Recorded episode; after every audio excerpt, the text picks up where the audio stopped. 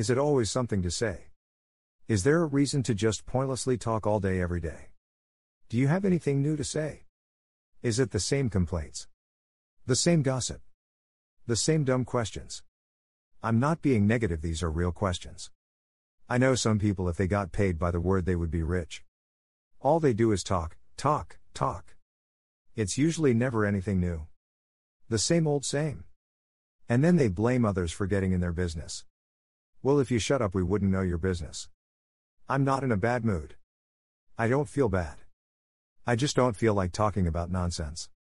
And if you had any sense, you would feel the same way sometimes.